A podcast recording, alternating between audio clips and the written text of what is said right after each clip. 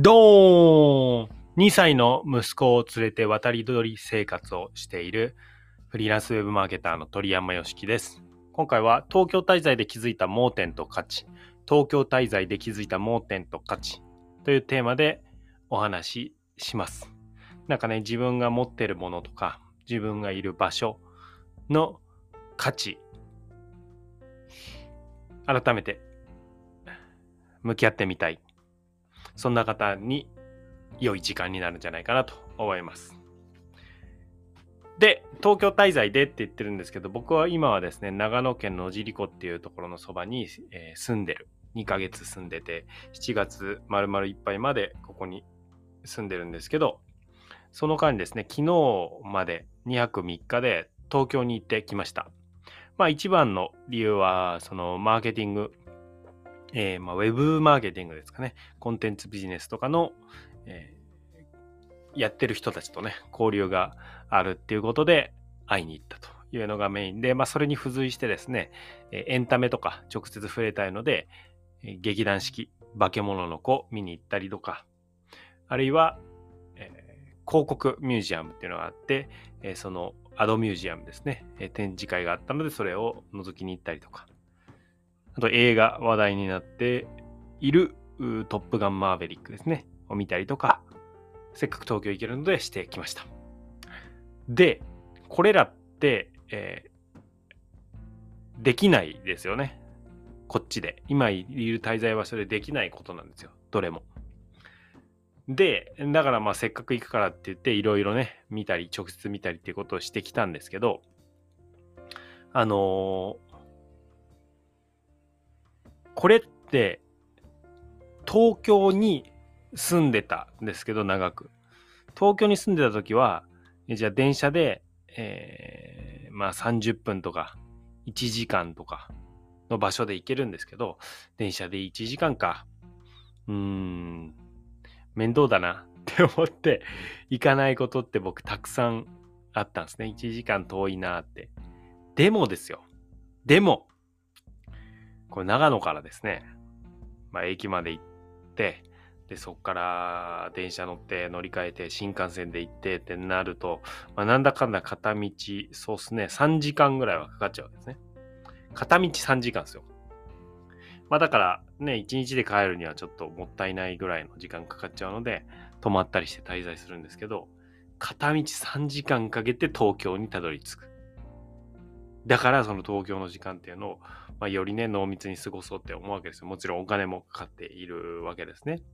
まあ、片道、えー、1万円ぐらいかかっちゃうんじゃないですかね。新幹線とかの料金で。結構かかるんですね。で、ホテル代もかかるから。で、そう考えたら、いや、東京行った時もっと、もっとガンガン動いてみろよと思ったんですね。で、まあ、エンタメもそうだし、人に会うという意味でも東京にいるっていうのはやっぱりすごく有利なわけですよ。ただ、これが東京にずっといちゃうと気づけないっていう話です。東京にずっといちゃうと、それがまあ当たり前になっていって、ものすごい価値が高い。まあ自分にとっては、あのー、まあ、簡単にできちゃうことって相対的に価値が下がっていっちゃう。当たり前になると価値が下がっていっちゃう。体感的にね、感じるものとして。ですが、こう外に出てみたり、別の角度から見てみると価値があるっていうことがあるっていうことですね。で、これを今日お伝えしたいことです。自分のまビジネスだったりとか、取り組んでることとか、自分が結構当たり前にできていることって、外、まあ、つまり違う視点とか、別のところから見ると価値があるということが往々にしてあるんですね。なので専門家とか、それに詳しければ詳しいほど当たり前になっちゃっていることに価値があるので、まあ、うんと、これを解決する、その価値に気づく方法は2つありまして、1個は、人からのアドバイスですね。人からのアドバイス。つまり今回だったら、まあ、東京を滞在しているあ、東京に住んでいる人にとっては、じゃあ僕が、いやいや、東京行くのにすごい時間かかって、いや、こんなんいろいろありますよねって言ったら、それを外から言われることによって、ああ、確かになという気づくきっかけになる。2つ目、まあ、1個目が、えー、人からのアドバイスね、客観的な視点をもらう。2つ目、自分が外に出ていく。ですね。自分が外に出ていくということで、えー、外の場所、出て行って、で、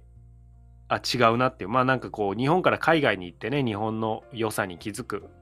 っていう話、よくあると思いますけども、まさにそれですね。業界とか仕事においてもそうで、えー、そ他の場所に移動してみる。他の業界を覗いてみることで自分の業界とか自分のやってることの価値。あ、これは当たり前だと思ってたけど当たり前じゃないんだ。特別なことなんだ。とっても価値があることなんだ。ということに気づけるので、その2つ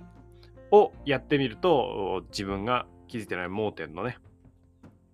えー、価値、気づけるかなと思います。整理すると、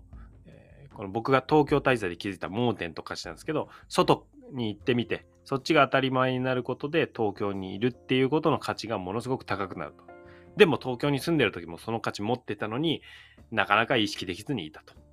で、そこから、学べることは自分のね、ビジネスやってても、その価値っていうのは外から見ることで高い価値だと認識することができる。で、その、それを認識するための2つの方法は、1つ、他の人からの客観的なアドバイスとか意見とかどう思うかっていうのを取り入れるのが1つ。で、2つ目は、自分が他の場所に行ったりとか、他のことを学んだりとか、他のところに自分の視点を持っていくことで気づける。この2点ですね。うんなので、まあもちろんね、今いる自分の場所で自分の持っている武器を磨いて磨いてっていうのも、いうのはもう絶対的に大事なんですけれども、磨いて磨いて磨いて、で、その価値ってどうなんだっけっていうのを、えー、視点を増やす上でも外行ったりとか人と話したりして人からの視点をもらうことで価値に気づいていく。じゃあその最も価値があるところをさらに伸ばしていく。というふうにできるので、うん、そんなところを意識してみるといいのかなと思いました。僕も、あの、まあ、オンラインだけでね、仕事できちゃうので、ついつい、えー、パソコンで済ませがちなんですけれども、一時情報をね、直接、えー、移動して見ていくっていうことをたくさんたくさんやっていこうと思ってます。あの先輩のネット、まあ、ネット起業家っていうんですかね、ネットビジネスを行っている、え先輩のアドバイスで僕印象に残ってるのが一つありまして、それは何かっていうと、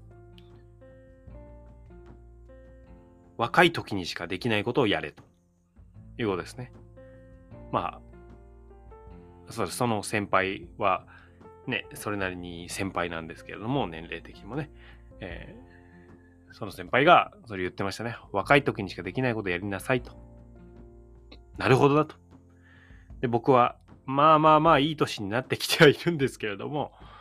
うーん、まだね、元気で動けるよっていう、まあ、ガンガン移動しても、負荷かけても大丈夫だよっていう体なので、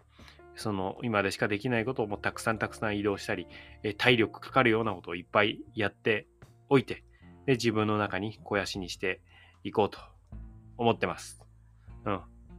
まあ、実際にエンタメとか映画とか見るのもしっかり、うん、本を読むっていうこともしっかり、どんどんどんどん貯めていきたいなという次第です。はい。僕の中ではね、1日1エンタメ、1日1エンタメ、自分に、えー、まあ、プレゼント、投資していこうかな、貯めていこうかなというふうに思っております。ということで今回は東京滞在で気づいた盲点と価値、東京滞在で気づいた盲点と価値ということで、えー本来持っている価値を外から見ることで気づけますよね。外から見る機会をちょっと作ってみてくださいねというお話でした。人からアドバイスを受けるか、あるいは自分で外の視点を持ちに行ってみる。この2つ、人からの視点をもらうか、自分で視点を移動してみる。この2つやってみるといいかなと思います。無知を武器に今日も一歩成長を楽しんでいきましょう。Thank you for listening. You made my day. 鳥山よしき。